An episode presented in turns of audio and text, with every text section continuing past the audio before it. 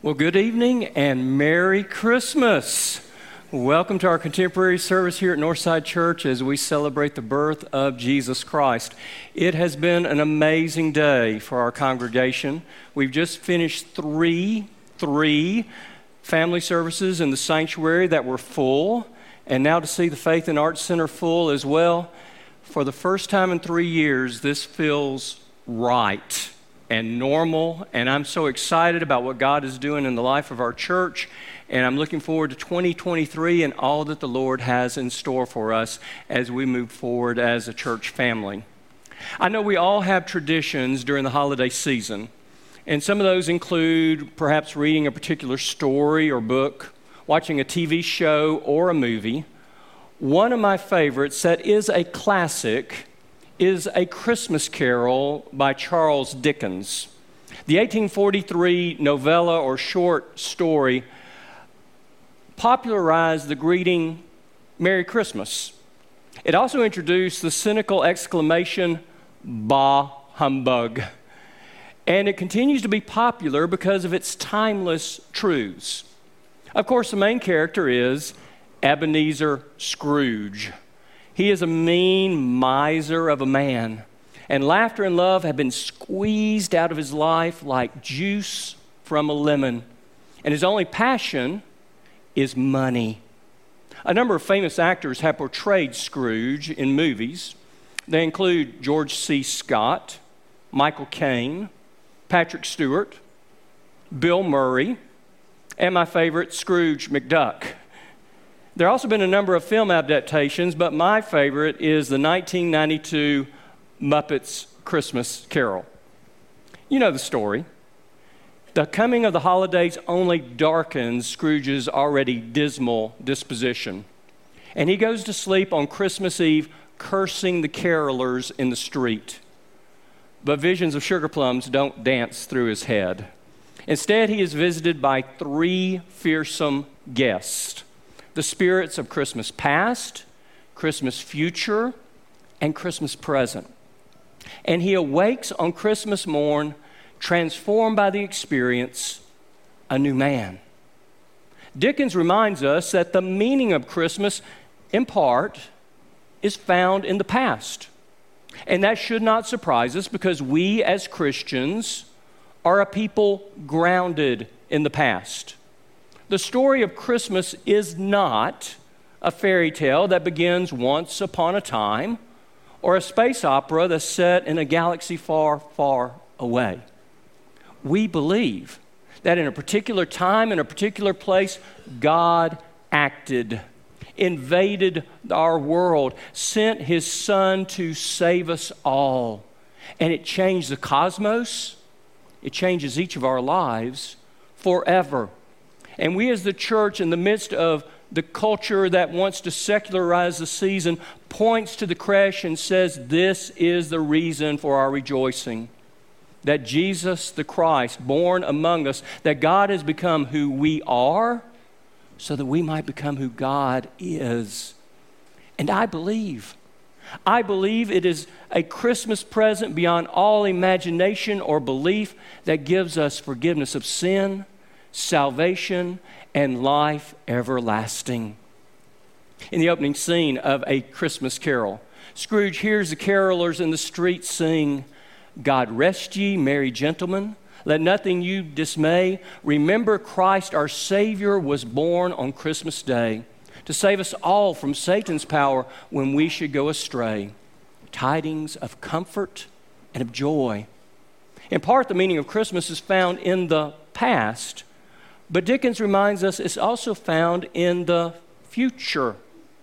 We serve the God who is and was and is to come. When we recite the Apostles' Creed every Sunday, we talk about how there will come a day when Jesus Christ judges the quick, the living, and the dead. We believe that God will return, that the second coming of Christ is a vital part of our Christian faith. As Jesus' first coming he came as a babe of Bethlehem. Jesus' second coming, he will come as a conquering king, bringing his kingdom in the fullness. And we, the church, live in expectation of that day. We're like children awaiting Christmas morning. And sometimes it seems as if it will never come, but every click of the clock brings us closer to that reality. And we hear Jesus in Revelation promise, Lo, I'm coming soon. And we echo John's prayer, Come, Lord Jesus, come. And what this means for us, regardless of what we face in the here and the now, no matter how much our struggles, our trials, our tribulations, the best days for the church and for each of us as individuals always lay ahead of us. And we live with that hope of the future. We sing the carol, For lo, the days are hastening on by prophets seen of old, when with the ever circling years shall come the time foretold, when peace shall over all the earth its ancient splendors fling, and the whole world send back the song which now the angels sing. We remember Christmas past. We anticipate Christmas future. But we live here and now in Christmas present. And tis the season for Buckhead traffic. Crowded parking decks and lots, hyperactive children, irritable store clerks. Some of you never got your Christmas cards mailed. The turkey won't fall by tomorrow's dinner. And that internet order that you were waiting for still isn't on your porch. We juggle time between work, school, home, and church, parents and children and siblings, in laws and outlaws. We may have maxed out our MasterCard. The Visa may have expired from overuse. And in the coming hours, some of you will be saying some very non Christian words over some instructions that declare easy to assemble. Merry Christmas, bah humbug is an easy attitude to acquire because it turns out that the past and the future are not enough. They've got to come together in the present. And I invite us to claim one of the titles given to the Christ child at his birth, Emmanuel, which means God with us. God with us in the past, God with us in the future, and God with us in the present.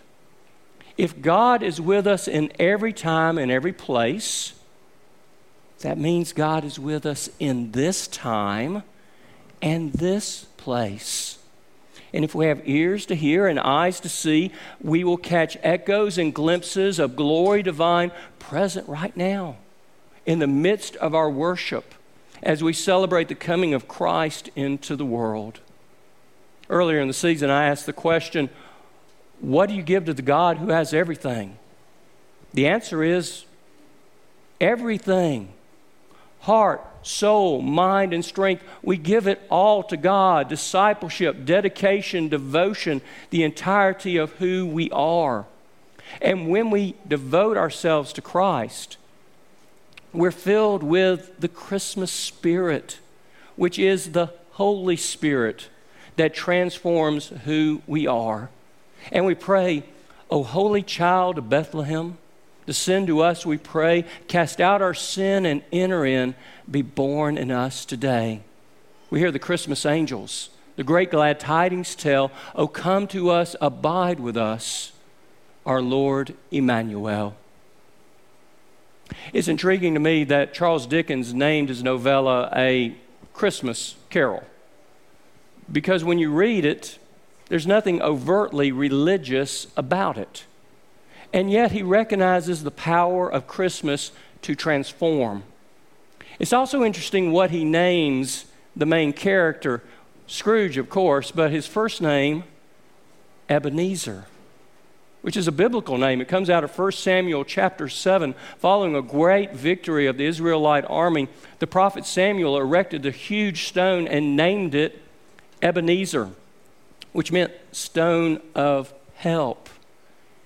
And today, we come to God asking for the Lord's help to restore in us a faith from the past, a hope for the future, and love in the present. Because when Christmas past and Christmas future and Christmas present all come together, we recognize what God has done in our lives. And we sing the words, Joy to the world, the Lord is come. Let earth receive her King. Let every heart prepare him room. And heaven and nature and men and women and teenagers and boys and girls sing. Let us pray. O holy child of Bethlehem, descend to us, we pray. Cast out our sin and enter in. Be born in us today. We hear the Christmas angels, the great glad tidings tell. O come to us, abide with us, our Lord Emmanuel.